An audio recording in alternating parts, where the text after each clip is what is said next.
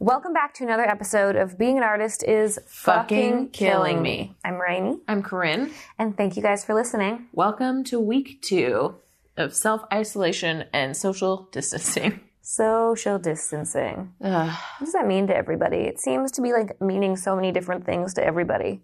It's a good question. Is it six feet apart? Is it staying in your house? Is it not, Shelter and stay? yeah, is it not like breathing on people? Yeah. I don't know. It's fucking weird.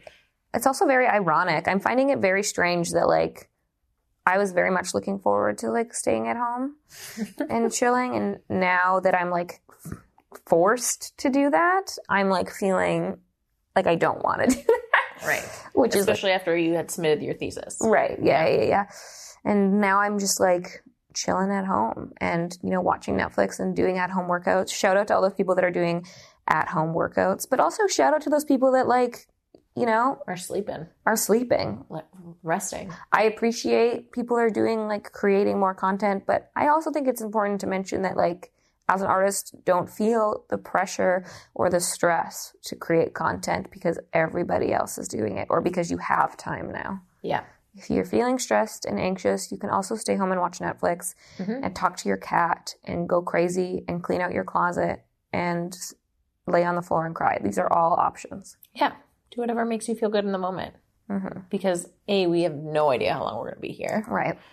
So that's like a scary thing to think about. Um, yeah, I just like feel like I'm sitting in limbo, which feels weird because every day we're getting like different news and different updates and different recommendations and different like things that we are supposed to do. God, my cat's being such a fucking weirdo.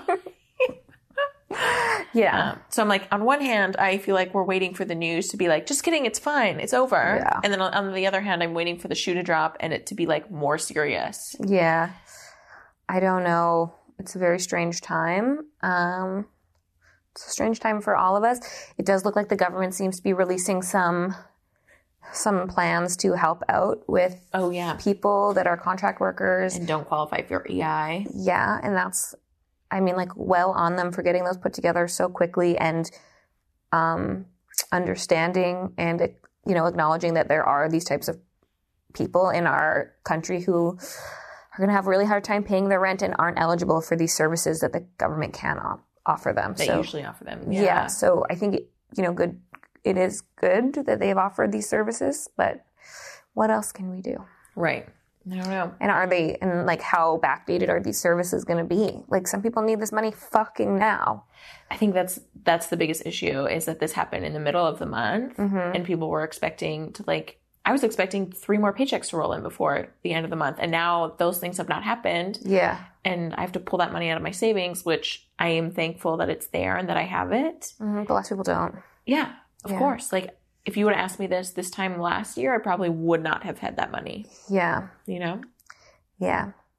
Also, if you have the option not to apply for a loan and like you are able to get these services from EI and from the government, I would suggest looking into all of your possibilities for, for applying for extra loans. Oh yeah, don't get a loan. Yeah. The government right now has like dropped interest rates in support of small businesses needing loans. Yeah. but I actually don't think that's like the the best thing is just to like give people money to stimulate to like help them bridge the gap, not just like offer loans that in the long run they're gonna have to fucking pay back. Exactly. Yeah, don't And don't get a line of credit. don't get a line of credit. I mean, if you absolutely have to, I, I understand that that's very like elitist, and or I don't even know if it's elitist, but it's like, don't tell me what to fucking do, you two. And I, I get that if that's the option that you want to do and that's your decision. But I think that like there are a lot of other options that you should look into that may fit your needs just as well as as those Right. options. It would be really stressful to come out of this, which I'm sure a lot of what will happen to a lot of people is that your credit cards will be maxed, Mm-hmm. all of your savings, Or your credit card was already maxed. yeah, Yeah. your savings are going to be gone, and your yeah, I don't know, going to owe your landlord two months of rent, Yeah. Which is like really fucking stressful. Yeah. It is really stressful. Yeah. So, everybody, I know we're all tired of like listening to this content and hearing this, you know, quarantine Bullshit. corona content because nobody fucking knows what's happening. And listen, we're recording this on Thursday. And it's going to come out on Tuesday. That's By the time this is released, you know, we could have a completely different situation. situation. Yeah. Um, that being said, if you saw on our social media, our Instagram, Facebook, and Twitter, we have decided to throw together a online viewing party of dance films. Yes, this is something that you know we're really excited about. We understand that a lot of artists are currently quarantined right now, Yeah. and social distancing themselves. And you know, we we're trying to think of um, you know things that we could do if if people were feeling stir crazy. I mean, this is week two. Maybe by this point, you know, you've cleaned out every fucking drawer in your house. Maybe you watch enough Netflix that you're like you know need a break. I mean, my bones got achy after like the first day. um, so what we're doing is we are asking for submissions Yeah. from all types of artists to create at home films. Yeah. So these are films that we will not be accepting um, films that were made prior to this. Right. Um, we will not be accepting films that happen outside in public spaces. We're not encouraging that. We are asking people to submit films that are shot solely in and around their houses. Yeah. It can be just you, it can be you and a friend, it can be a dance film, it can be some sort of just like staged, I don't know, movement film, it can be um, It can be set to music. It can be in silence. It can be one take. You can edit a bunch of stuff together, like literally whatever you want to do between one and two minutes in length. yes. Send them to us. We'll like, there's a Google form set up that you can easily submit. Um, and then we will literally put them all together, send everybody a link, host an online viewing party where we can all watch together. We're going to do all the back end work. You just send us your thing. Yes. Yeah. And I mean, don't feel like you have to go out and rent a camera. Don't God, feel no. like you have to go out and rent a computer. You can literally do this on your phone. Yeah. If you have a camera, that's great. If you have a computer that has Final Cut and Premiere and iMovie, that's great. But you could literally edit this on your phone. You could literally improv for two minutes and send it to us. Yeah, exactly. So, you know, send us your content and like hopefully it distracts you from what this is that is happening. it gives you something to do. I mean, like the hours literally roll through when I edit stuff on Final Cut. So like all of a sudden I've been doing it for six hours because I'm a crazy person. um, so I, I think it's like a really good idea to pass time. And You can also make a bunch and then send us your favorite. Yes, and if you know, we should say like the inspiration behind this was last year at our um, uh, party, we had a film fest, and actually two submissions were made pretty secluded from their own um, houses, apartments, or like hotel rooms. Yeah. I'm going to shout out Kendra Epics was one that was. I think there's some parts that are outside on that one, but um, she made an awesome film that was like inside an apartment, and also Kylie Thompson made one that I think is like from her ho- was from her hotel room. Right. Um, While she was like adjudicating or teaching somewhere. yeah, so like shout out to those artists for like you know being inspirations, but um, you know there's so much possibility to do. Like you can do something laying on your couch. You can work with an open space. You can do something up and down the stairs. I mean, I'm really intrigued to see how people use like everyday spaces to create material. That's like why immersive work and site specific work is super interesting to me. And I, that's why that was my thesis. So I'm just really interested to see how people use like architecture and shape to create something. Yeah, that's it. It's gonna be easy. Uh, we'll link it uh, in this episode as well. Um, The deadline for those films is Friday, March 27th yeah, at 9 p.m. sure. Yeah. um, and then we will organize like an online um, viewing party so that we can like run it, run it through either like Zoom or we can run it through some other sorts of platform. You know, Yeah, we'll figure it out. we'll figure it out. But you know, um, let us know. Send us all of your stuff. We're super excited to watch all of them. And yeah, we have a really awesome guest this week. We do. Esie Mensah. She is an amazing person. Yeah, we had some really interesting and I think important conversations. Also, like conversations she's having all the fucking time because they're important to her. Mm-hmm. Um, but she was very articulate and amazing to talk to. Super wonderful. If you don't already follow her on Instagram, I suggest following her. Like a super big mover and person making, you know, big strides in this community. So Yeah, here we go. My name is Esie Mensah. I am a choreographer, dancer, teacher, movement director, and many more things. So I saw Shades when it was presented at um dance. yeah. Awesome. It was really um illuminating is what I'm going to call it and like beautiful and exciting to watch.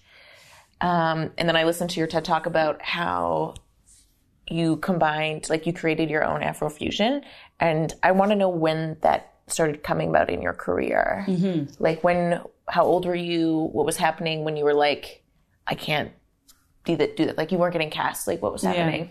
Uh, so this was, um, I went to China in 2012. Okay. Uh, funny enough, yeah. As we're talking about all this coronavirus stuff. Uh, but I was in China in 2012 um, for four months. I lived there for on a dance contract. Before that, I that was the lull time, the downtime of not really getting a lot of work. I had been doing Afro infused movements. So I was doing Afro jazz, Afro house uh, for a number of years prior to that. And then uh, when I got, when I, right before I left, uh, before I got the contract, or right when I got the contract, uh, Lua Shayenne, she had messaged me. She has a company in the city. And she was just like, I know that you did, you do traditional Ghanaian dance. Would you want to dance in my company? And I was like, sure but I'm actually leaving for four months. So I get back in January. We can reconvene then. Literally, as soon as she saw me online in January, she was like, Can you come to rehearsal next week? I said, Sure. like, I'm not working, so why the heck not? And it kind of like learning styles from Mali and Guinea, which are very different from learning styles from Ghana growing mm-hmm. up it just like it was it's the i always say it's like the typical african moves that everybody knows the arm swings and the the opening of the arms uh, that's where it that's those are the countries that i feel it's like where it kind of stems from in terms of the commercial quote unquote african movements that everybody loves to do and I just started to kind of be reinvigorated in a way that I actually hadn't been in my whole commercial career. I was learning movement and dancing from a spiritual place and listening to live drum and having the drum inform my movement. It just was, I've never danced like that. Um, and that really just put up a lot of light bulbs in my head. So at that time, I just was trying to figure out, okay, so what do I, what do I do? Because I still love to choreograph. Um, but I would never choreograph anything traditional. Not say never, but I wouldn't choreograph strictly traditional movement. Right. And by strictly traditional, you mean? Like basically like what Lua does, because Lua has a traditional African dance company. Okay.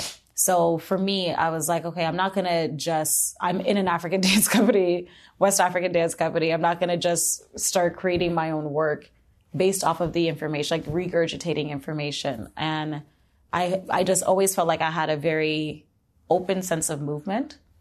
And I always loved the commercial stuff that I did. So my Afrofusion was actually combining the commercial work, the movement that I was doing in commercial work mm-hmm. with the Afrofusion movement. So how can I kind of mix the urban contemporary movements with the Afro movement at that time, with the traditional movement at that time. So I ended up going through I would say it was a good two years of like of uh, experimentation, if you will, through teaching. So I ended up teaching. I ended up getting a gig teaching at City Dance Corps, and uh, the and I ended up doing a video probably around the same time I started teaching with my company Black Stars, one of my company Black Stars Collective, and it was just a matter of like, how do I get, how do I showcase my African identity in this commercial dance scene? Because there's the Black identity, especially in Toronto, is very much so highlighting the Jamaican aspect of, of Black people. Um, and it doesn't really promote the diversity of, of, of, of who we are. So, you know, even growing up in Hamilton, I would just, everybody would just have Jamaican mannerisms. And that's the way that you would talk, you would speak in patois, um, you would talk and interact with people within those forms. And my African identity was constantly kind of just closeted. And I was sick of it. So I was like, there's so many people. There's people that had worked with and had danced under Luther Brown for a number of years um, and are still tied to his company, and they're African and nobody knows. So they're specifically Ghanaian, and nobody nobody seems to kind of clue in the fact that they actually are not Jamaican. So I was just like, I kind of wanted to just puff up my chest and be like, okay, well, these are the Africans in the city. So let me just kind of pull them together. So I, I, I got a, a few different artists that were kind of experimenting with Afro, um, I guess Afro movement uh, in its infancy stages. At that time, it was called Azonto, and just kind of pulled everybody together and said, okay, let's just come together and dance. Um, and I created a piece. that was early YouTube stages, so it actually went viral. And I didn't know what to do. And everyone's like, we want a tutorial. When's the next video coming out? And I was like, I don't know. I don't even know what I just did. Like, I just was expressing myself and my creativity. And what I had fear of was like if I kind of just feed into the cow of or the you know the the platform that everybody just wants me to just start producing content without any real depth to it, I was just like I'm it's not going to go anywhere. So I It's not going to go anywhere in what sense? Like for yourself? um, for my I was I'm I'm an Aries, so I'm very stubborn. Um, so for me, Me too. so for me, I just was, I was like, I, I was afraid that I would get to a point where I would feel like my well of information would run out. And and it's funny because when I think back to it, I was like, I don't really know why I really had that catalyst in me to say, like, I really need to figure out who I am and with this movement. But I'm so grateful that I did that because I've, I've, for me, I've forged my own identity within the Afro umbrella scene. Um, but I just was a stickler in terms of like, I want to know who I am. So when I move, everything feels authentic. That was really like the underlying thing. So I spent, I ended up getting a job at City Dance Corps, and then I ended up spending probably about, I was there for about four and a half years, but my first two years was me trying to like put movement together because my thing was, was like creating it as a fusion, which was different from when I called it Afro Jazz or Afro Hip or Afro House, was that calling it Afro House, I could only do it under that umbrella. Calling it Afrofusion gave me the freedom to be able to pull from whatever the heck I wanted to and do different forms of, of Afro inspired uh, dances fused with all of the other information that I knew and all the other knowledge that I knew within dance. So if I wanted to do a sexy number, you know, an Afro um, like heels number. Okay, this is what it's going to look like. If I wanted to do more of an Afro contemporary number, I could do that. If I wanted to do an Afro hip hop number, I could do that all within the same umbrella of calling it Afrofusion. So I felt like I, I just gave myself a lot more freedom to be able to play with a with many different things that I was learning at that time and have learned and being able to kind of add it add an afro strong afro influence to kind of support it so i my students bless them were very patient with me and it basically took me two years to get to the point where i was just like okay this is my identity or this is what i feel what my identity is Right. This is your like movement. Yes, this, is, this yeah. is this is this is Esie Mensah. Yeah. Because at that time, you know, the Afro music industry and movement industry was starting to really uh, explode at the beginnings of the explosion. So now everybody is starting to experiment with it, but everybody's experimenting to me in the same way. And it's hard to kind of decide, oh, this is who I am and this is what my movement quality is because everybody looks the same. Mm-hmm. And that was something, and I, until this day, I, I will still yell at people because I'm just like, how do you find your own identity when everybody's dipping from the same pot? I don't really know. Yeah. So I was just a stickler at making sure that I understood who I was and that when people knew when I choreographed or when I moved and my form of Afrofusion would therefore be different from because anybody can say there's people in Europe that can say they do Afrofusion, people in New York, people all over US, Caribbean, everybody does a different sense of what Afrofusion is, but what makes me different from everyone else. And it's just because I've actually spent time in terms of understanding my movement quality, how it is that I move, how it is that I want to choreograph, and how I want the transition between movement to feel seamless. Right. Because there's a similarity of movement between all styles of dance. So, you know, the same triple step you could see in a traditional African step, you could see in tap, you could see in jazz, you could see in samba. And so knowing and so that way so as i started to get deeper into my practice and started teaching and then started teaching teachers i realized the link of movement that actually weaves through and i'm more inspired about that about the, Right. the commonality of movement between styles which then gives me the chance to be able to say my intention can be different which changes this particular step into this into this style of Right. dance or into that yeah Um, I'm gonna like steal your Yeah. own words from you. Perfect. I've been like listening to you a lot. um, do you find that that's where the line is between appropriation and appreciation for like cultural and historical Yeah. and I mean not horse historical works, but cultural works? I would say yes. Uh, on one aspect of it. Um, on another aspect of it, it goes into the intention factor of it. Um, but that, because I think even for a lot of teachers, they may not, if they don't study or have studied in other styles of dances, they're not going to know the the thread that connects mm-hmm. everything. Right. And because when I started doing traditional, and then we were we were working through movement, I just remember being in rehearsal. I was like, "This is a house step." Mm-hmm. and being like, I do something like, "Wait, they do this in hip hop." Wait, wait, hold on. Okay, I understand they always say Africa is the source of everything, but I was like, when you actually like are like, "Oh, but it is." Like these dances have been known for centuries, you know, mm-hmm. Um, and have been done for centuries. So how is it that these dances that have been here for so long how did how did the movement that was happening in Africa how did we get to New York and create house movement and and and rhythms because house is probably the like the closest urban style that is linked towards anything traditional.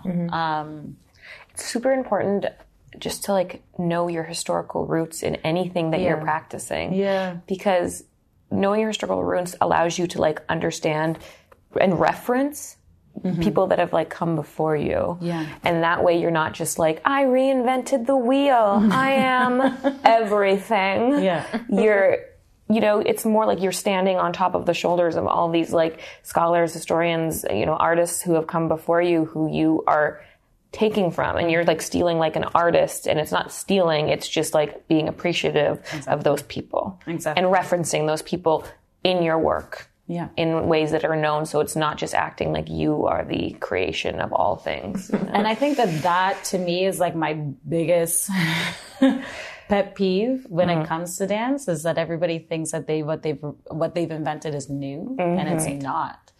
You know, it's just like I'm like movement isn't new, which is why it's so hard to quote unquote copyright it. You can't really copyright movement. I've had this conversation so many times with people. I'm like, can you copyright dance? I'm like, no. No. I'm like, I can copyright the sequencing, like my choreography sequencing and what I did for this particular show or this particular number. Mm-hmm.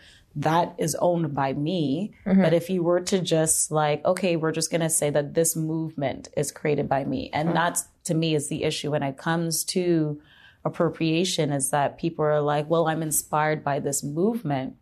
So how can you really be mad if I'm taking it? And I'm just like, no, but that is an issue because you don't understand that that movement is linked to something. Right. You just mm-hmm. think that like you just, well, you know, I saw it and I liked it, so I'm going to do it. Yeah. And you're What is, like, like, what has inspired me? You saw it one person do it one time. yeah, Yeah. yeah, And you're like, I like it. I, I feel compelled to then put my own stuff together and to put it on stage. Hmm. And and that to me, it's like especially when it's like, okay, if it lives in your head, if it lives with a, f- a few friends, but when you present a piece on it. When you then are putting yourself out to make it seem like you were a choreographer in this, like or an me- expert or an expert, if you present something you are saying that you are an expert in that Right. in that idea Yeah. And it's and it's interesting because stuff like, you know, choreographers ball uh in the city or Fever After Dark, you know, as well I'll say choreographers ball because they've been around for so long. Um, but it's, you know, urban mainly an urban dance showcase. You might get a couple contemporary people, but it's mainly a hip hop based showcase. So um you know, when it first started, it was it was like you had to quote unquote be the best of the best to be in it. You know, it was just like you could when you're when you're sharing the likes of the people that help bring hip hop movement into the city, like Luther Brown or, you know, Jay Blaze and Blaze Entertainment and all of these other pockets of people that have really founded the hip hop industry in, in Canada, really, that started in Toronto. When you're sharing the likes, when you're sharing the stage with those type of people, you you have to be at a certain stature within yourself, or you have to be doing something so unique that they realize that like only you could do that. Um, and it's changed over the years because the industry has changed. And now that it's in the hands of, you know, very many people, the care, I'm always, I'm always a person about care. It's like the care and intention and the rite of passage is no longer there. Uh, especially the rite of passage. Cause now, and, and I've said this on another podcast. I was like, now everybody could do it. So they didn't actually know what it felt like to have to earn your way to be on that stage. When it started, was it like invite only, or was you apply? You have to apply. This is for Okay. Fever After I think, Dark. but it, uh, no, for choreographer as well. Choreo ball. okay, sorry. But I know, I think Fever still has the same. Like, I think you still have to apply for Fever, but Right. for choreographers ball, they invited certain people Yeah. because they knew that they the quality of their work, and Right. then you had to submit, and then based on your submission, you would be selected. Right. It's like all submission based now, right? Yeah. Yeah, and they they might invite people. Like if I message them and be like, "Hey, I want to do a piece," they would be like, "Cool," because they now know the quality of of the work that I do. But for a number of years, like I'd still had to submit. Uh, I remember the first time I did it, which was probably now ten years ago, maybe. Um, I did an African dance piece, and it was just because I knew. And at that time, I wasn't really like I wouldn't necessarily call myself an African dancer. I had done it growing up but I was more hip hop than anything else. But I was like, if I dare submit with hip hop, I'm going to get like crucified. So let's do something that nobody really knows. Right. let's do some Afro and then throw that on stage. Um, and then I did it. And then at the same time, it kind of falls on deaf ears. You know, people see it and they're like, oh, okay. And I'm not even thinking of it, but it was kind of, it was just a matter of like women supporting each other, taking ourselves out of captivity. Um, that was the kind of the whole premise and then celebrating our freedom. Um, because I had had the ladies with, uh, like red to more, more to represent our captivity, red, um, fabric and handkerchiefs. They ended up turning into handkerchiefs that were wrapped around our, our and that we we were like chained together. We held them between our legs. People thought it was about women and their periods, hmm. and I was like, because and I was like, so if this wasn't Afro movement, would you still have the same thought? Probably not. Hmm. So it's interesting how different cultural things can kind of get labeled onto you. Um, because it wasn't my intention. I just was like, really? Like I remember hearing that maybe months afterwards. And I was like, you guys really thought that all because I had a red fabric, but it's just like one simple thing. Right. People just, create narratives. yeah. Mm-hmm. And Yeah. then that was the narrative that they created. So, and then for like years, that was kind of, I was the Afro person. Well, I am the Afro person in the industry. And then everybody else has just kind of come up through me. Mm-hmm. Um, because there was nothing before that. Right. Yeah. Not, a, not in the commercial dance scene, I would say. Kind of touching back to something you said really early on, why, just for my own curiosity, why is so much, why was, I guess, so much of the um, community influenced from Jamaican culture? Because Sorry, I know that's going back a couple minutes no now. worries. but I'm it's like- laughing more just because I'm like, well, because Jamaicans are bossy and they are, um, you know, very. I'm trying to figure out the right word to use. They're just, with the most love in my heart as I say this, they're just like proud. And their pride seeps everywhere. You know, when most people meet you, they still like even me, people meeting me, they'll still probably assume that I'm Jamaican first. And that's usually the case with most black people. Um, and it's it's a thing. And and I was talking to a student of mine a couple days ago and she actually is of, of Jamaican descent but it's just if you don't and then it gets into like black politics because then it's you know if you don't act in a certain way that people are used and are conditioned to seeing then you're not considered black. So if I speak well and I and and I'm eloquent, but if I don't talk ghetto, if I don't, you know, swing my neck in a certain way, if I don't give you black girl sass, then I'm not considered black in certain people's eyes. And I've had this conversation with many people, and she was talking to me about somebody she had worked with as well that kind of was like, You don't act black. And she was just like, Excuse me? like, you know, like all the sass and, you know, all of that stuff. And She's like a white person or like Yeah. a person of color to her? no, it was a white person, and it hmm. was her boss that was saying this to her. And she was just like, if I acted like that, you wouldn't hire me, and they wouldn't hire me. They would not have me back Right. if I acted in that quote unquote stereotypical black woman way. And and then it, it kind of then it goes back into this whole thing because it's like I grew up in Hamilton and my I always say my first interaction with blackness was when I got into high school. Cuz then that's when you're like, "Oh, this is how cuz it's like it's different when you're with family, but then when you're with friends, like I was one of five black people in my school, one of them being my principal. Like when you're when you are used to being an extreme minority, you can't just assert yourself in a certain way. That's why, you know, for a lot of black people, there's this joke on code switching. How I'll act with with other people of color versus how I'll act with my own people. When I'm with my own people, I can let my guard down and we can joke and chill and say certain things. But if I'm in a certain demographic of people, I'm not going to ascribe to those same stereotypes. I'm not mm-hmm. going to ascribe to and do and make a choice of doing certain things because I'm afraid of how people are going to perceive me and then and then also perceive my race. So it's it's it's you there's just it's like baggage that you just have to constantly hold on to and a lot of times like the stereotypical way of acting is within a Jamaican um, lens. You know, it's like you, when people think of food, you're thinking about Jamaican food. When you're thinking about music, you're thinking about dancehall, if not reggae music.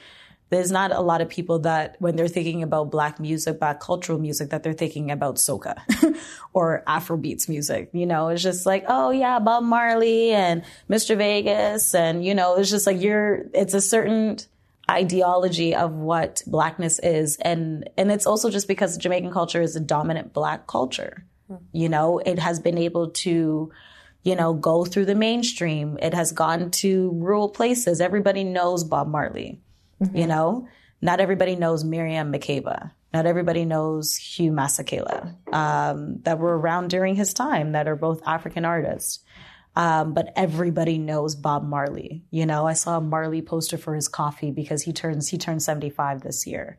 So it's just like, huh, you know, and like that's that's how Jamaican culture becomes so dominant because everybody sees it. So if that's the only thing that I'm seeing, then that's I'm, that's my only interaction with it, and therefore I'm going to assume that everybody gets funneled through that exact same lens. Right. Yeah. Yeah, it's interesting. It's interesting just because um, I mean, me and Corinne went to um, University of Calgary, which has um, Michelle Moss who's from DJD. So and So um, we took jazz with her all yeah. through. So amazing. when Yeah. you were speaking about it, I was just really confused because I growing up at University of Calgary and dancing with Michelle and also Sabrina Naz, who like is a dancer at Yeah. DJD. It was. It was like soca, and it was Yeah. it was that. Yeah. So that's why I was Yeah. confused when you had said that. I was like, oh, that wasn't mine. but and then that's amazing Yeah. because you had those two women Right. that were to me it was like they're showcasing their culture in such a beautiful way mm-hmm. Yes. and they're letting you know that it's like this is who I am this is my identity mm-hmm. and this is this is what defines me mm-hmm. um, but when you especially in Toronto that you're not going to get that same experience like Well, it's not in the schools as much. Is that correct? Because I went to Ryerson for one year, and I, I didn't. I wasn't introduced to. I mean, those types of forms until I went to University of Calgary because of DJD. And I mean, I'm a master's candidate at York, and I. I mean, I'm, I'm not in that undergraduate program, obviously, but I don't see a lot of that No. referencing happening for them as well. So. It must have something to do with the Toronto community in the dance scene. Um, I think on an academia level, I think f- things still feel like they still need to just fall within the Eurocentric form, and that's the only thing that can get taught. because I know there's certain people that I think that do the program at York and they do African drumming Okay. Um, and maybe some form of African dance. But to me, it's just like there are so many phenomenal artists in the city that you can actually hire, even Right. to bring in as guest teachers on a consistent basis between York and between Ryerson. And I don't know why no one's putting their ear to the ground and making it like I'm a I'm an alumni from George Brown College. I did their commercial dance program, and I've gone in and I've taught. Um, not a lot, but I've I've taught over the years, and I'm actually they want me to come back to set a piece again on their on on this new round of commercial dance students, which I'm excited about because it's just like yeah, that's nice for them to be able to get somebody that has come through their same program that has that has been successful in their career to mm-hmm. be able to kind of just you know speak truthfully with them, and then set a piece that is not in a form that they actually study in school. You know, I I always say I'm like to get a well-rounded dancer, you should be doing traditional African and ballet. Like so that way, because I'm like, you can cover everything with this, those two forms of dance. You get the groundedness, you get the musicality, you get the polyrhythms when it comes to traditional and the explosiveness with the traditional African. And then you get the structure that ballet gives you. Um, which to me, it's like both forms are on the same level. Are they seen at the same level? Definitely not. No. You know? And even just like the, I mean, the whole idea behind ballet just being this like superior form of oh yeah, you know? And, and how people just like, they're like, yes, you know, ballet, ballet, ballet. And I'm like, great. Cool. But maybe. But like, if you looked there's at- some other options. Let's like draw the roots back into like Yes. like yes. you were and- speaking to before. And how many how many people in Toronto have actually studied in like vernacular in vernacular jazz? You know, when Mm-hmm. like the amount, you know, just we were talking you about, know, Yeah. about and it's lot, like, yeah. and I'm so grateful that Natasha Powell is bringing it back. But then people are looking at her like, wait, what's that? It's Mm. the roots of jazz. No, it's not. What are you talking about? What are you talking? How are you? This is like, did you realize that jazz is a, a black form of dance? People don't even realize that, Mm-hmm. you know. And you're just kind of like, so who are your again? Who are your teachers? How are they educating you? Are you being educated properly? You know, how do you not understand that this form of dance, the music and the form how it started was it came out of black culture. Yeah. But, you know, it's just it, it kind of comes down to like an erasure. You know, when things get popular, and then it's like hip hop, you know, it's like where hip hop started to where hip hop is now. It's like at some point in time, somebody's like, this is going to make me a lot of money. Just give me a second. I'm just going to take this. I know you're going to be upset, but trust me, you'll be happy in the end. Like we're just going to take this and just bring it over here. And then we're going to do this to it. We're just going to explode it all over, all over the world. Everybody's going to do it and nobody's going to care about where, you know, its origins are. So like, especially now for me with, with, with Afro beats, Afro fusion movement, um, you know, within today's climate, I'm scared of the exact same thing happening, which it already is, where people can just, I'm just going to take this movement and have no connection to it. its source. crazy. I was at a film screening. Yeah. And there was this, they called it, um, it was two white women doing the root of jazz on film. And it was like fuzzy, like jazz music. And I was just like, the root. yeah. yeah, that's that's the problematic like, word. I was like, I was like, yeah, I like, not the best option. like, yeah. I was like, um, I feel like your research stopped and like didn't go any deeper.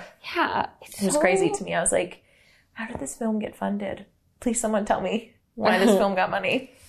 But then that's the thing. It's like all I, all it takes is having good connections, talking to the right people, Mm-hmm. and then all of a sudden, you know, my, talking my to people that don't sorry not to interrupt but talking to yes. people that don't want to like recognize Exactly. that there's deeper connection to it Exactly. And that's the thing. It's just like I always wondered. I'm like, so by saying there's a deeper connection to this, is that somehow a bad thing? Right. Like, Or if you say that, is that your past to like not do the actual research? Yeah. But just being like, this comes from way over here, but I'm still going to do what I want to do with it Yes. without actually like mm-hmm. bringing that in. yeah, it's like I'm making a conscious choice to bastardize it and take your money. Just you mm-hmm. know, just so you know. And it's and to me, it's just like it keeps bringing up opportunity to have like more conversation, to have more discussion. Mm-hmm. And, you know, it's interesting because I was teaching for a really long time. And then I was on a few contracts last year. So then I start, I stopped teaching and then I started shifting because it's like I work so much from an ancestral space as well. Um, it's a huge root. It's the reason why I even have the voice that I have um, to speak out about certain things.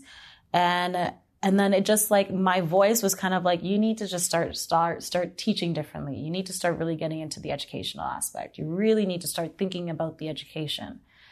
So then I ended off last year, and then uh, this year is the first year that I've actually been teaching more workshops because I'm not teaching like regularly anymore, just because of contracts that I'm on, and I just now I'm just constantly telling my students in terms of you know if your teachers are not helping to educate you on the forms of dance that you are spending money in maybe you need to change your teachers. Right.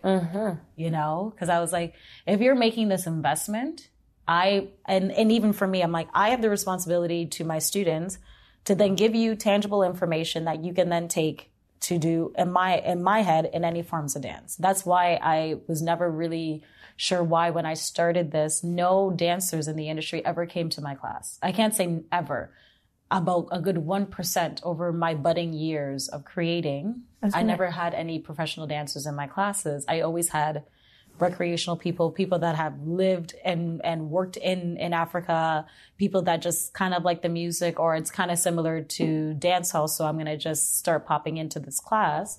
Um, so people just started uh, coming in, but a lot of my students were non-dancers, were, you know, working professionals.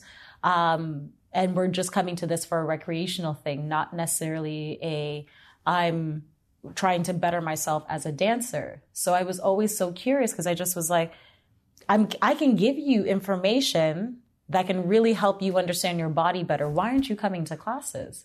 And even until now, same thing. But a lot of times when I do teach, no, I don't get a lot of the dance community in my classes. I've gotten the people that have been with me for years.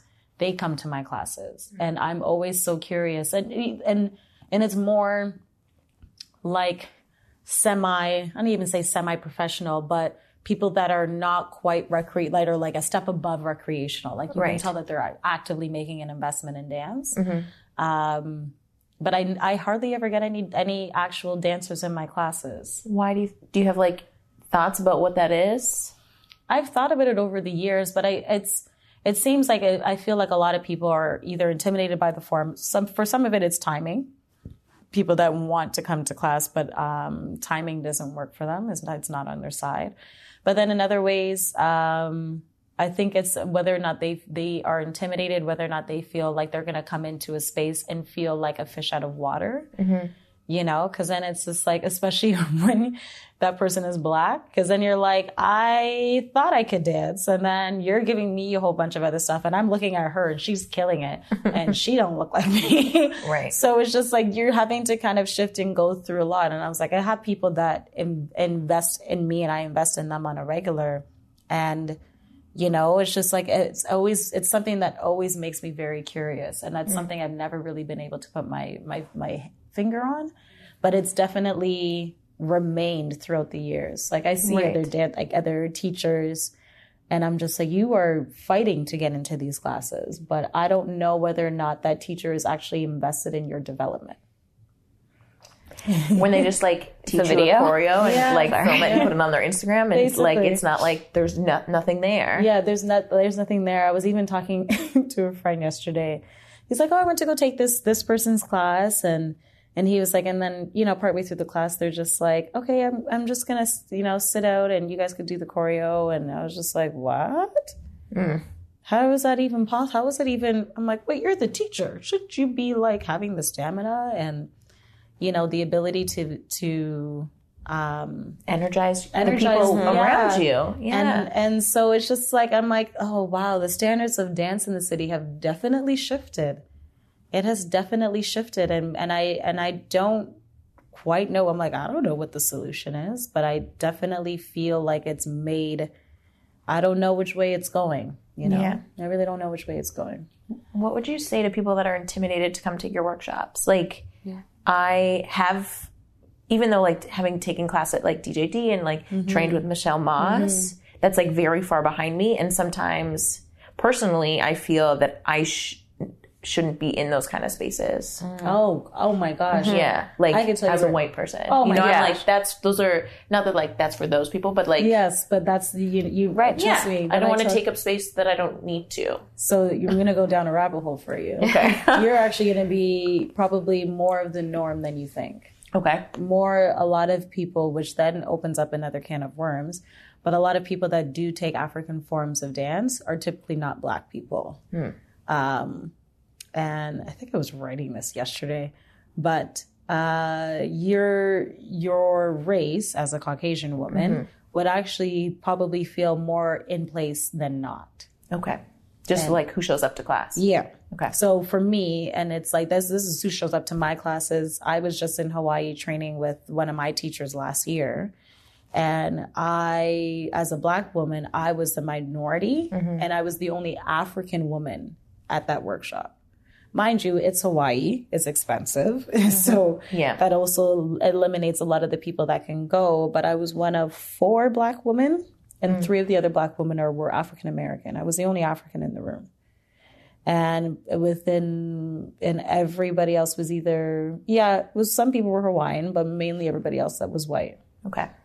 and you know you might get a brazilian or you know people from different cultures but you're going to get a large population of people that um that are white that take african dance classes and the same thing goes when you go to the states a lot of times excuse me um and that's for African dance classes, that's for samba classes. You know, I don't know if there's something that kind of just looms over our communities as Black people that feel like, oh, I know that. You know, I don't need to take a dance class to feel like to to do this. Oh, you're talking about people in your community. Yes. Yeah. Okay. So it's like black people coming to take an Afrobeat class, black people coming to take an Afrofusion class, black people coming to take a traditional African class. Mm-hmm. You know, the traditional African community in the city is a joke. It really is. There's, you know, like Lua has been doing amazing. And that's one of the reasons why I'm trying to educate people and educate people in a way so that way people actually take an, an actual interest eventually like that's this is my end goal. People take enough of an interest to want to go down the rabbit hole of traditional so we can start to build the traditional dance community here. If this was montreal the traditional dance community in montreal is massive. Hmm. In toronto it is actually a joke.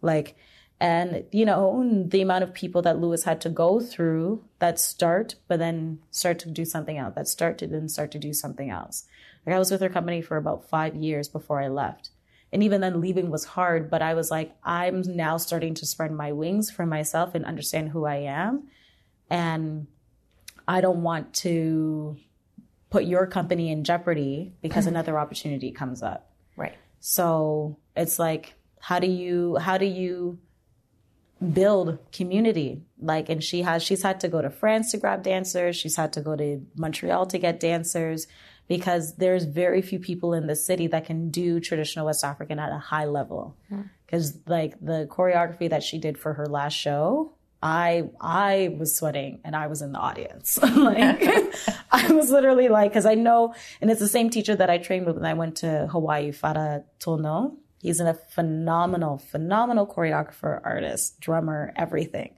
And it, it was, he choreographed the full show and it was absolutely beautiful. Was an hour and a half, hour and 45 minutes of traditional West African, which is by no means, I think people underestimate it, where people are just like, oh, it's really not like, and, and, and then as like, as a, an aside, which makes it difficult when critics are critiquing your work as a black artist. So I'll just throw that, that little bit in there. Did you see what happened to Yolanda when she was like, no white critics in Yeah. my. Yep, I, I I've seen the caption. I know about it. I haven't read the articles because I know something went out in the Globe and Mail. Yeah. and Lua, she actually, Star, I think. yes, Yeah. and Lua tweeted it. And to think, and the thing is, is that I've had, I haven't had any bad reviews, but I know uh, quite a few. Like Lua has, um, Jasmyn Fyffe now, Jazz Fairy J. Um, she has had bad reviews, and I I don't know if Kevin Ormsby has, but I'm like, these reviews can actually make or break you mm-hmm. in terms of the eyes, just because. And the thing is, it's like, well, you're not educated in my form. So how dare you think that you know better than me? Right. And you know who, like, and you know who I am. And then how dare you use such, like you, they, she, she we, we ranted it and using words like, oh, the pulsating bodies and the gyrating. Why are you using this language to describe my form of dance? Because you, but because realistically, you actually just don't know. Right. And that's the thing that you don't want to admit that you don't know and that you're not qualified to actually properly critique my work and see past the movement and to see the actual underlying story and the work that actually went into developing this piece. Mm-hmm. You know, so I'm happy that she called out and said, only POC, only Black and POC critics Yeah. can actually come and review my work because somebody needed to say it. Yep. And if you, and if as a right critic, you're upset, no, maybe you need to learn how to actually properly critique our work. And Right. then maybe you can then get invited in. But then it's just, it's the issue of like how many black or how many black or POC critics are actually in the city. Right. Well, it when- forced them to hire a bunch. That's what we just found out last week um, From Aaron from Aaron that it forced Globe and Mail to hire somebody. to hire people. And that's, and that's all it, like, it, it that's Literally it all it took. That's all it took. Yeah. Was for somebody that had a big enough voice Mm-hmm. to sit there and say, I'm not going to deal with you guys with your the language that you use and how you choose to label me and the work that I do. Find somebody that can do it. Mm-hmm. Like I was grateful because I think out of the people that critiqued my work when I did Shades first in 2018, they were all white. Critics, except for my girlfriend that now dances or that now writes for Dance Current. Mm-hmm. Okay. everybody else is white. And especially when and even like the issues that i had even describing shades to people. Like Right. the pr team had such a hard time trying to sell the show. And it's just like and they're like well you know people are just and i was like yeah because people don't understand it because the people that you're interacting with are white Right. and you're a white mm. pr company like i didn't realize it at the time but i was like i probably and like bless them and i absolutely love them and they did an awesome job but i was like hindsight, I was going based off of the fact that it's like, well, you've done all this phenomenal work. You've, you know, you've worked with all of these people. They're definitely going to help me get, you know, seats in, into the audience. But then I was like, no, if I had a POC person that really understood the message from a personal standpoint Right. and not just, And could like translate mm-hmm. that message into a language that is yes. I don't want to say digestible, but like understandable. Yeah. You know? Yeah. It makes a huge difference because, you know, and it's not to say that uh, white people can't, but there's a barrier there. Yeah. You know, there's just, there's just, there's a barrier in terms of understanding where I know that I can speak to somebody that has experienced shadism. It's just like, yeah, it's like expertly. They're like, nope, I know. I don't even have to, I don't have to go into depths about my own personal story mm-hmm. and go through all of that. And you're hearing it for the first time and you're trying to understand it and then doing research and realizing how big of an issue this is on a global scale. But it's still, it's still different when it hits home. When Yeah. it hits home and you can understand it, then all of a sudden you don't, you can fill in all of the blanks in terms of how to be able to properly sell and speak on the show. Mm-hmm. You know, that's why when I did the, when I did the Fall for Dance North presentation last year, I told them, I just, they're like, okay, yeah, you know, you can probably, you know, bring in a couple friends. And I was like, no, I need to open this up to the community. Like I forced, I forced them to. And they were like, Ilter was always like, no, it's fine. And then the, the production manager at the time was just like, um, I don't think so. And I was like, no, Ilter said I could. and I want to because I'm like, I'm not going to sit there and do a show called Shades for a bunch of white people that are presenters from out of town. So I'm going to bring the community in to watch this show so they can see the type of people that are going to benefit from seeing this show. Right. because if because I think that that's the other thing and because Shades hasn't uh, you know quote unquote like aside from Fall for Dance hasn't officially been picked up. And I think that a lot of people are uh, especially if you're a white presenter I don't think they understand how necessary a conversation like this is for their communities and if you're not of a community of color, then it's not, you're not going to be able to see the foresight of being like, oh, this is really going to spark conversation.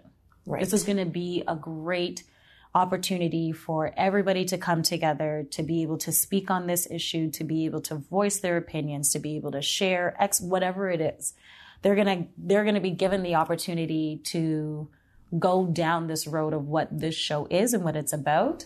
Um, and then and then move from and then being able to kind of like benefit from the discourse that people are having and to me like that's what art is or that's what art should be Yep. that you get a chance to talk um, from the experiences that are built um, Was there an audience talk back after Shades? not that one i was so mad i was really we i spoke briefly um but like for me it's like i actually kind of like mandated into like when i when people want to pick up the show that i was like you i need to have a talk back i have like because it's such a it's a triggering show for quite a few people um It's very emotional. it is. Yeah. It's extremely emotional. It's emotional for us that are in it, emotional for the people that watch it. And it's necessary for me, the conversation, especially like after post TED Talk and everything that I'm doing now, it's like the conversation is as as important, if not sometimes more important than the work itself. Hmm. Because then it gives people a chance to be able to like sit in a space and talk. And we don't do that. And I don't think enough people actually give enough time to that. And it's, it's, you know, I was actually meeting with my girlfriend yesterday who's in the show.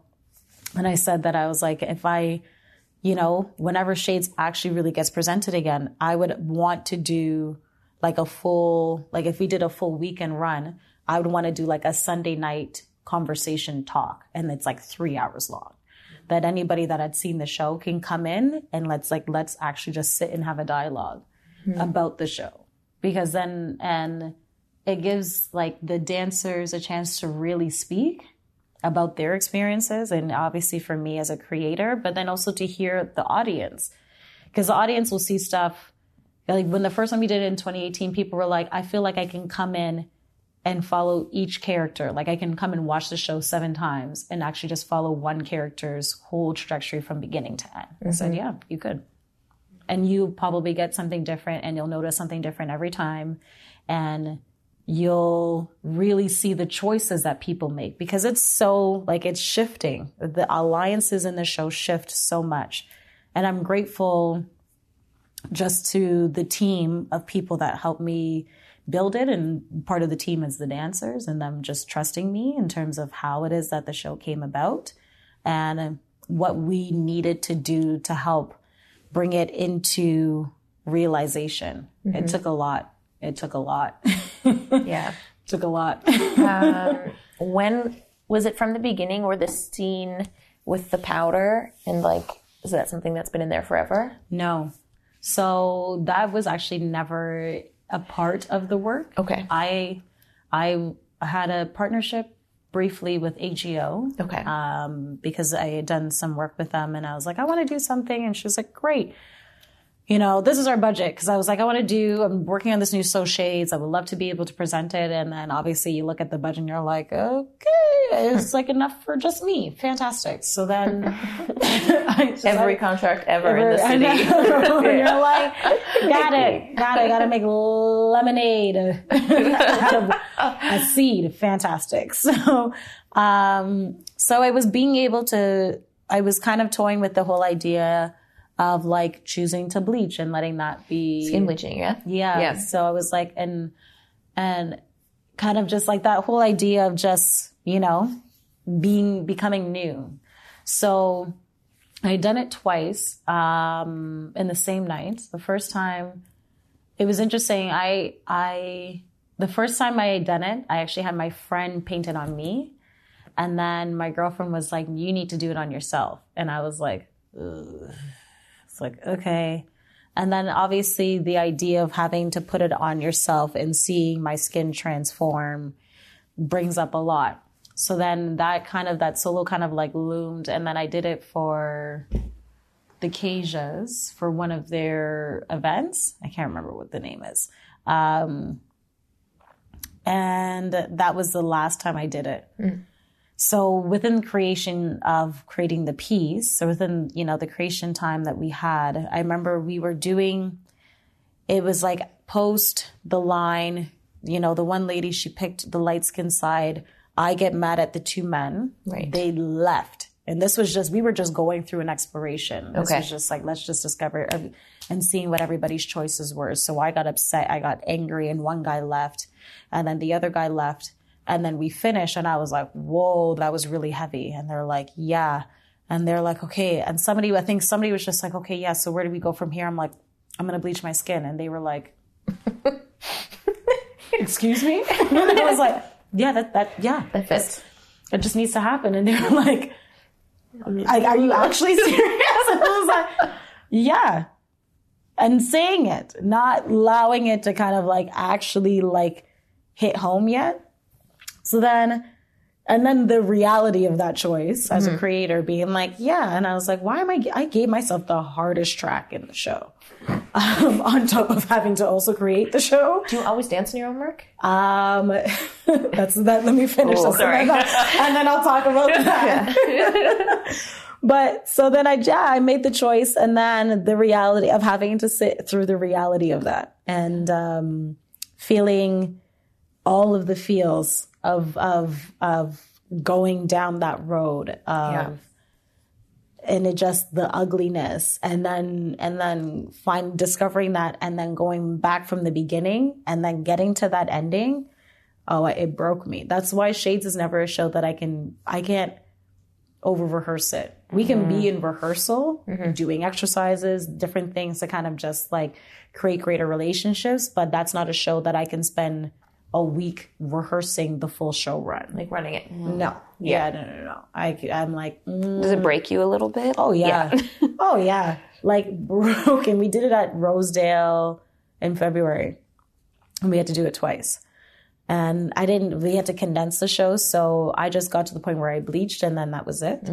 Um but it's like it's it's it's highly triggering. It's highly emotional. I literally feel like I'm cutting myself open and I'm just completely opening myself up. So I feel raw a lot of times. And that was the first time that I was like, oh, okay, I still, you know, I can still stand. This is good. And it's just like they, I cultivate a place of like love so that way it allows me to kind of just feel. And I've had to tell like the, my, my, my dancers that I was like, you guys have to actually hold me up. Because I know that I look strong and I know that I look like I'm always good and that I can, you know, I can steer this ship. But then at the same time, there's gonna there comes a time that I actually don't want to physically steer this ship, that I actually just want to let go and I want to fall into the water. Mm-hmm. So I just got to make sure that you all can be there to grab me so that way I'm not a complete mess. Because mm-hmm. there was like when we did it in 2018, I was a wreck.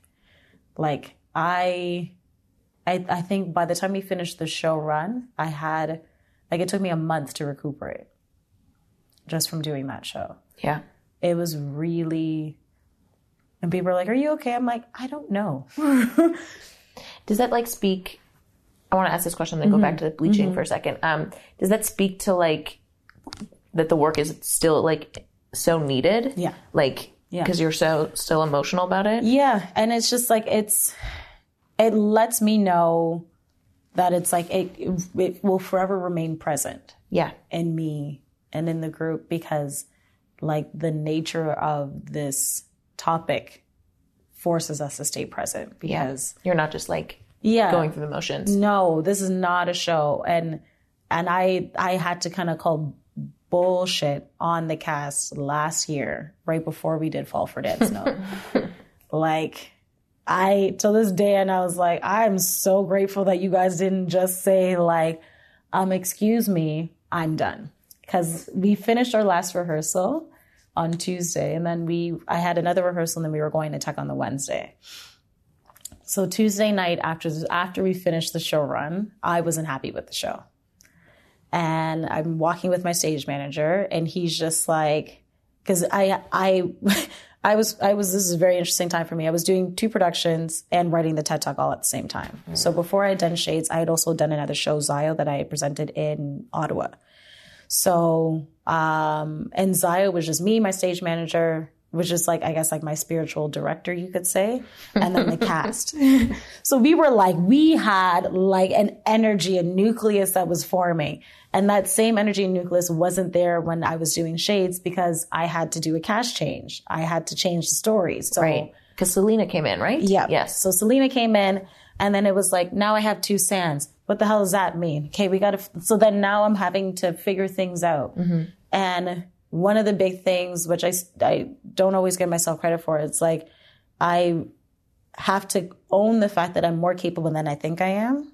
And that I was probably able to kind of pull shades now at this point in time. I'm able to kind of pull it and understand what the story is on my own, still with help, but I can kind of still gauge and, and, and understand and direct it in the way that I needed to. Mm-hmm. So when we were all together, um, in terms of just building the show, it was just like a lot of stuff was coming up. And I was kind of just sitting there and being like, okay, so I don't like this. My stage manager was very honest and he was just like, there's the heart. He was like, there's missing. Everybody's just going through the motions. This is not what Shades looks like. So now I'm like, okay, well, I go home. What do you do a week before? Yeah, not the day before you're getting ready to go into tech. So now I'm sitting there and I'm like, okay. It's like actually, I think it's it's my book is in my bag, and I was like, okay, so let's let's watch the piece. Let's just watch what like the rehearsal video. Let's watch what's happening. So I'm watching the rehearsal video, and I am now going through like a full download, like ancestral download. I wrote I was like, I'm now like, I messaged him and he's like, how are you doing? I'm like, I'm on page six of notes. He was like, page oh, six. Jesus. And then he was like, and then it was like, As a dancer, that's my nightmare. exactly. And he's like, I'm on page eight. I had 16 pages of notes. Oh God.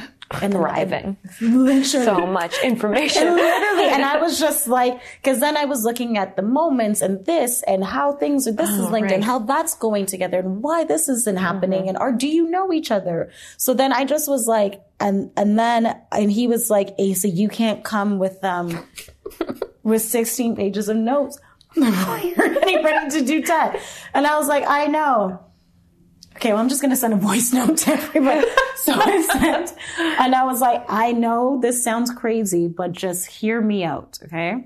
So I sent each person their own notes hmm. to listen to. And I was like, you guys can take it. I just, just listen to it. And almost, I think, no, not almost. Everybody was like, yep, makes complete sense. I'm 100% with you. I was wondering about that moment myself. And then it was just like, well, I'm happy that you said this and this, that, and the good. third. And I just was like, oh my gosh. I asked everybody to come in an hour early. They did. And then I, I got to the studio early. I had post-it notes on the wall. I was crazy. post-it notes on the wall. And I sat, we sat in a nice little round, a round circle. And I was just like, so this is what it is. I'm like, guys, and I just was honest and I was like, there's, there's an energy that allows the show to be what it is. And that's an energy that I can't ignore. And right now that energy isn't there.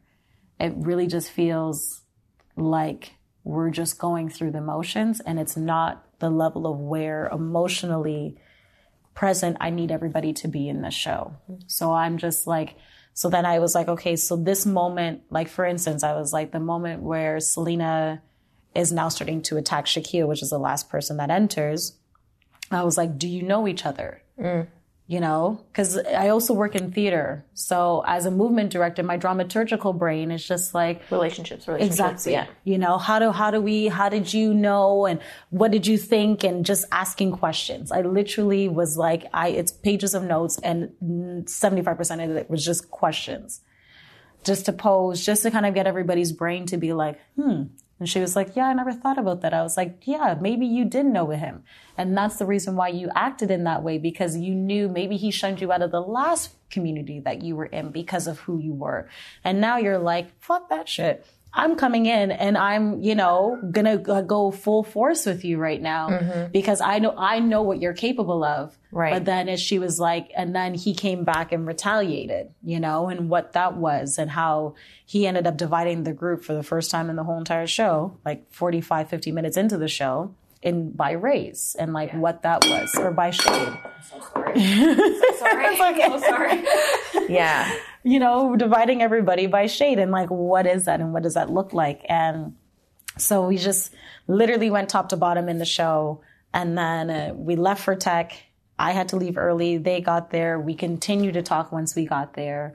And it just was like questions, questions, questions, questions, questions. And for me, it was just so those, those questions just kind of stay floating in our brains. So that way, when we get into the work, we can just now think about those things when we're doing the show. Right. It was, that's really all it was. Just, Because you're examining those relationships as they're happening, Exactly. but you need to like be aware of them. Exactly. Yeah. And it's just like, let's just keep these things.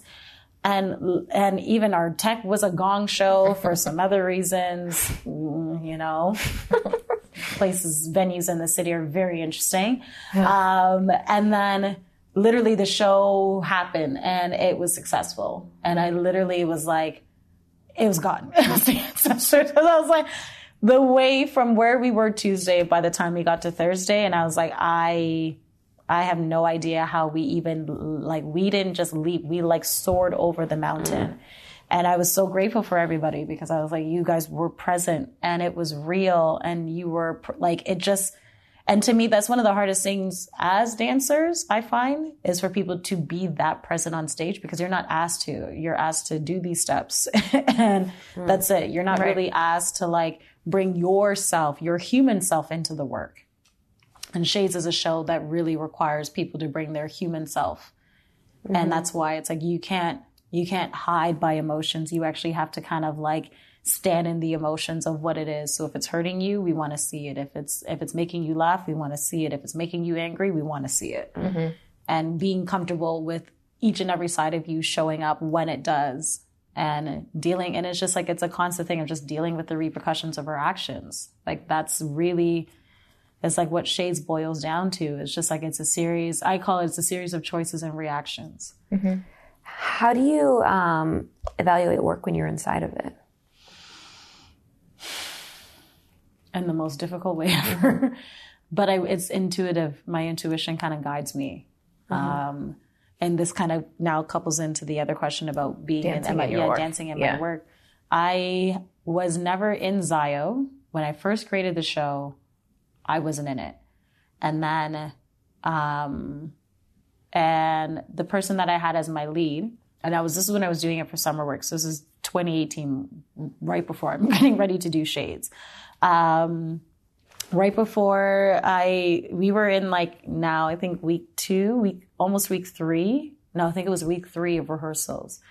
Um, and the person that I had as my lead, it was he was he was doing great dance wise, and then it was like, okay, so I'm gonna need you to feel like you're being birthed out of this like nucleus, and then you're gonna move and do all of this stuff, and he's just like literally like static. He's just not moving, and I was like, Okay. Okay, so then, and I'm trying to give him other prompts and things like that. And I just was like, okay, see. So then I realized very quickly that he was not, he didn't have the emotional capacity to fill in the blanks of the show. Mm. Because, like, movement wise, it was like, it's a very movement based show. So I was like, movement wise, he can do all the movements, all of the in between. Because that, that Zio is a, is a story about my own life mm. and what it is that I've gone through and the people that have come into my life to help guide me. Um, but it was really, it's just like a piece that I also created out because I was in the hospital for two weeks in 2017, partially related to shades, but some other stuff. But uh, I had, uh, this was kind of like my piece to create coming out of all of the turmoil that I'd gone through. And just the people that have just literally constantly come into my life and be like, you, this is what you need to do. This is where you need to go, X, Y, Z. So I was kind of doing it as an appreciation to them. And I really wanted to create an Afrofuturistic work. Um, and, and it was about one person in search of their destiny. So, and that one person goes through a series of tests. So, um, he, so I, we, I did the first test. The first test was very physical. The second test, the dancers change and they become more like demons. So they're like, it's like they're walking dead. So they're kind of like shadows, demons that are kind of looming and consume me. And then I break out of it. Uh, but it starts with it's supposed to start with me being given this directive, and then the dancers show up. I react afterwards, and then the last piece is, and then and then the piece finishes. So, as we're getting into the point where we're filling in the blanks, I literally was like, and I was with my girlfriend that helped me, Okosia, that helped me co-direct Shades, and I just was like, we're kind of, I'm looking at her, and I was like, he can't do this. She's like, no. Hmm. She's like, unless he, unless you fill in all of the blanks With choreography. with choreography, then maybe he could do it. And I was like, no, I can't. Like, I just was like, so then I have the biggest meltdown because then I realized that I have to create, I have to perform in the show. And you have to fire him. Well, I, it's what, I, see, this is the interesting thing. I didn't actually end up having to fire him. Okay. One of my dancers ended up having a severe back injury. So he only did the first show. So he ended up doing the last two shows. Oh. So he ended up just kind of changing roles. Right. Okay. Um, so it ended up working out in the end. But yeah, it was it was tumultuous, and I was upset. I was like, the only time I've been upset at God. I was so upset at God, and I was just like, you know, my stress levels. I'm trying to not be sick. How am I gonna? I'm gonna go back into the hospital just because this piece is giving me the most amount of anxiety. Right. Um, and I just was like, I, and, but the thing that I was the most fear of is like having to complete the cycle of what I had been through in 2017. I didn't want to have to revisit that. Right. And that was what my biggest fear mm-hmm. was. You wanted to give it to someone else. Exactly. And people were like, and even my mentors were just like, so you're trying to get somebody else to tell your own story? I was like, I know. Like every choreographer. I, yeah, like just, just, I don't want to actually have to do it on my own. And, and Spirit was like, sure, you're going to dance it, which I'm so grateful that I did because then it opened up a lot and I was just bawling throughout that whole entire process, but it was real. And then, um, and I was never in Shades originally. Okay. So when I did Shades in 2016, I wasn't in it. I just choreographed it. And then when we were doing the 2017 version, I had to put myself into it because of budget reasons. Right. Because I couldn't pay myself if I had if I put somebody else into the work. So then now I'm in the work, and then and and I realize, which not a lot of people can do, but I am the sacrificial lamb with the work that I do. so I'm the one that has to go through the fire first to allow everybody else that works with me to to say that it's okay to go through that fire, um, and to guide them through that fire. Because you know, Shades was that, and and I realized very soon why I had to be in the work because I wouldn't have been able to create the same show if I was mm-hmm.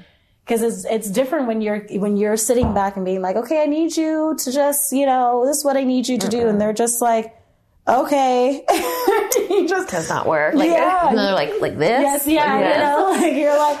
Like no, I just need you to kind of like you know all of the and you're just like sure. so, but having to do it on my own furs. Yeah.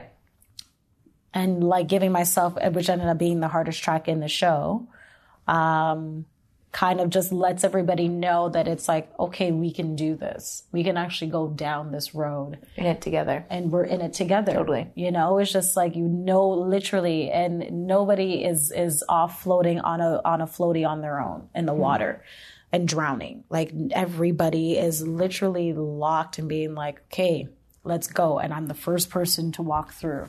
And I'm literally just like, "Yep, let's just keep moving. Let's just keep pulling each other and let's just keep continuously holding each other up because it's it's a lot." Like Zio, when I revisited Zio last year, because when we did it in Ottawa for Prismatic Festival, because I had already done the show, now I was like, okay, what is it going to be different for me? Now I'm in a different space, emotionally, physically, spiritually. How is it going to be revisiting the show? So I caught, like, I had, I recasted certain people. So now the show and the people in it are different. Uh, some of them are different, some of them are the same. So they've even learned the choreography in the first week. Now I'm getting into the dramaturgical stuff in terms of relationships and things like that. And I don't know what told me to say this, but I looked at them because they are the ones that are applying all of this pressure onto me. I'm the one going through the test. And they're just like, so then I sat there and I told them, and I was like, okay, so when you see me, see yourself. So look at like, look at your own reflection in me. Uh-huh. So you're now the problem that's there, and you're looking at yourself as both you and the problem. And the pressure that is being that every all the pressure that you guys put on me is like you guys know I came out out of it because I'm standing in front of you right mm-hmm. now. So you know I was able to make it through what it is that I went through. So, and oh man, oh man, asking that or saying that to the dancers, it just changed everything. It changed the whole entire work. And then all of a sudden it was just like, so what do you want this person? What do you want yourself? What do you want me? Uh-huh. That's really you. Like, what do you want? What do you want from them? I want them to prove themselves. I want them, you know, people were just saying different things. And I was like, okay, well, then that's what you're fighting for now. Right. That's what you're, that's, that's what it is. That's what you're fighting for. That's what you're, you know, so every time you're putting the pressure on, you know that I'm going to give you equal pressure back because I'm not going to, I'm not going to let you break me. You, Right. you do break me, but I'm not, I'm going to fight to the bitter end to prevent that from happening. And even when you do break me, I'm still going to stand up. Right. So it was, ooh, there was a lot of sage in that room. Those rehearsals. Literally, it's just like every day we're like, let's just burn this to kind of just like keep it on deck and keep it going for everybody. And it was, it got ugly. Oh man, those rehearsals got ugly. Cause then people, things started coming up for people. Right. And then, then it was, And they're bringing their emotions into Exactly. it, and it's like exactly. can't compartmentalize and No, and it was just like, okay. And then now managing the stuff that's coming up for them and trying to be there for them throughout that. And then while dancing. while dancing in the show. So Yeah. that's why it's like my stage manager also was like my spiritual director advisor because it was his Samson Brown. He, like, God bless him. Literally, I would not have been able to create that show specifically if he wasn't there because it's a lot of energy to have Yeah. to kind of like, whoo, okay, we're holding space. Okay, we're holding space and woo, Everybody's child. safe. Yeah. Yeah. and like releasing stuff and being like, oh, yep, Kate, there's like, it's just, and so it was a really interesting experience um, from the creator side and then having to dance in it. Like my brain, my brain doesn't shut off because of it. So I'm like in the work and being like, I don't know about this moment and being like, I don't know about you making that choice. I'm just going to keep dancing right now, but I'm going to look at you and be like, I don't know about that. So it's like, I'm like, Side eye the whole yeah, time. I'm being like, what are you doing? Like, literally, I, I Right. did that in the middle of the show. Because one guy and I was like, whoa, your energy is like, you are off. So I'm like, literally, like, energetically, I wasn't dancing at that time, but I was like, I gotta pull, I gotta steer you back into yourself because right now you're flying off the wonkers and Right. you're messing up my choreography and I'm not happy right now. No. So I'm gonna need you to, like, yeah, get back over here. So, yeah, the clip the clip that was in uh, my TED talk Yes. of them dancing, that Zayo. It's Yeah. beautiful. Yeah. Um, I have one question before we have to wrap. Um, have you ever bleached your skin? No, Okay. no, definitely not. Only for stage purposes. Right, right. um, but definitely not. I've never thought about it. Okay, actually, lies. Because it I did unknowingly. talk about how like present it is in the community. yeah. and there's lots of like i know this from um a few asian friends there's like they're not called bleaching things they're called other things, yeah. and they're That have bleaching agents in it. Yeah. Um, which is like so twisted because Asian culture, they're like, you actually can't even buy a face wash in many parts of Asia without it having bleaching agent in it. Like that's Yeah. how, that's how like, and it's like, and you're getting like big name companies, all the companies that you can go into Shoppers or Rexall and buy, each one of them have a bleaching line in Yeah. another part of the world. Ugh. Each one of them. it's gross It's very gross. And I, this is being completely transparent. I actually, so funny story, because we were doing a documentary with Shades. And there was a period of time where, okay, we're like, yep, we're doing the documentary. And uh, my director had asked me, she's like, have you ever bleached? And I was like, no. And then I was like, wait a minute, yes. So my mom gave us this cream. My mom worked for age like she's she's a cook, but she also sold a- Avon products. So my mom, uh, there was a bleaching line that was through Avon, and my mom gave us the cream when we were growing up. And Knowing that it had? I when we when I talked to her about it, Yeah. yeah, she knew. And I had to ask her and I was like, "Why did you give that to us?" And she was just like, "I just wanted to help." Because we were getting teased and we were going through a lot of issues and I was teased a lot in high school because my I had an uneven skin. So I had patches. It was like some were darker, some were lighter. Here was dark, you know, my neck was dark. And I just literally, so people in high school called me Cheetah. And uh, I don't think, and it broke me, it seemed. And I guess my mom was just trying to provide us with a solution. Right. And it's not to She's say, being a mom. yeah, Yeah. you know, and as an immigrant mother who, for herself, grew up in a predominantly black society, so people were bleaching at that time, but were bleaching for different reasons Right. versus being in North America, being around people, and it was the people that were calling me cheetah were other black people. They weren't white people. Um, and just it, it was it's like how do you offer solutions when your children are going through an extreme moment of hurt Yeah. and as a mother, as an immigrant mother, this was her solution, not thinking of like, it's not like she wanted to change. It's not like it changed my skin tone. It just made me a couple shades lighter Right. in my face. And I think, and it was just like trying to even out the parts of where I was darker when really what I needed was the sun. I, the minute that I actually went to Ghana, I remember I went somewhere, even when I was in China, there was, there was, we were, when we, where we were was in the south of China and I came back dark. Mm-hmm.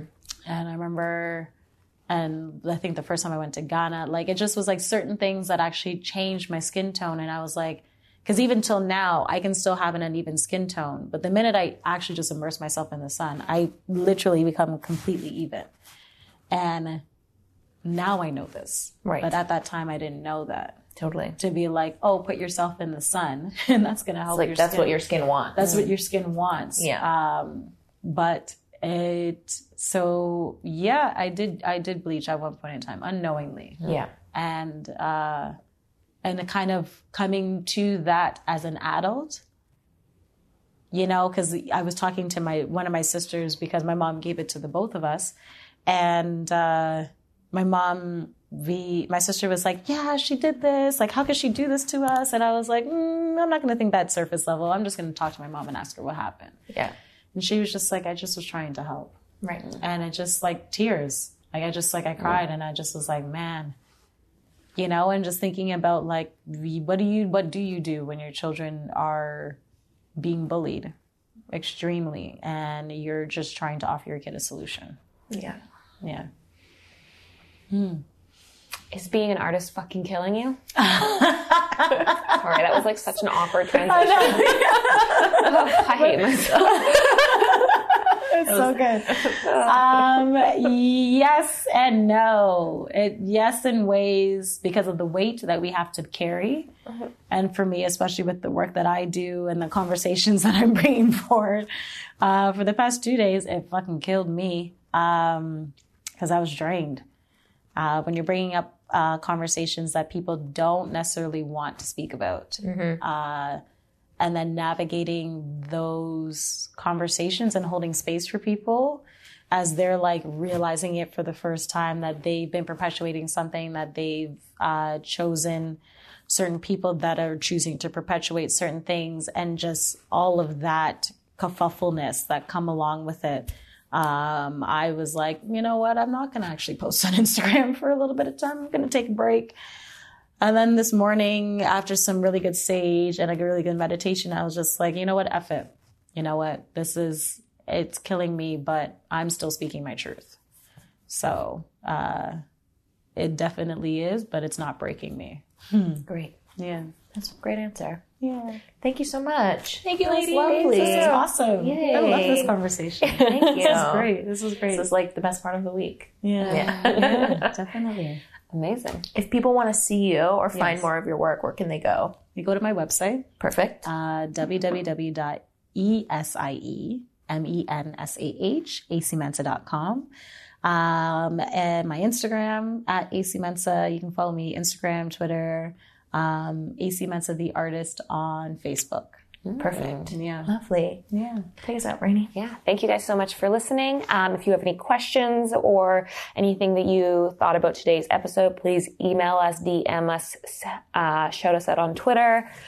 Um, leave us a review on iTunes, Spotify, anything that you can leave a review on. We need your feedback and we love it. um, and please go follow us. And thank you, Esie. Thank you.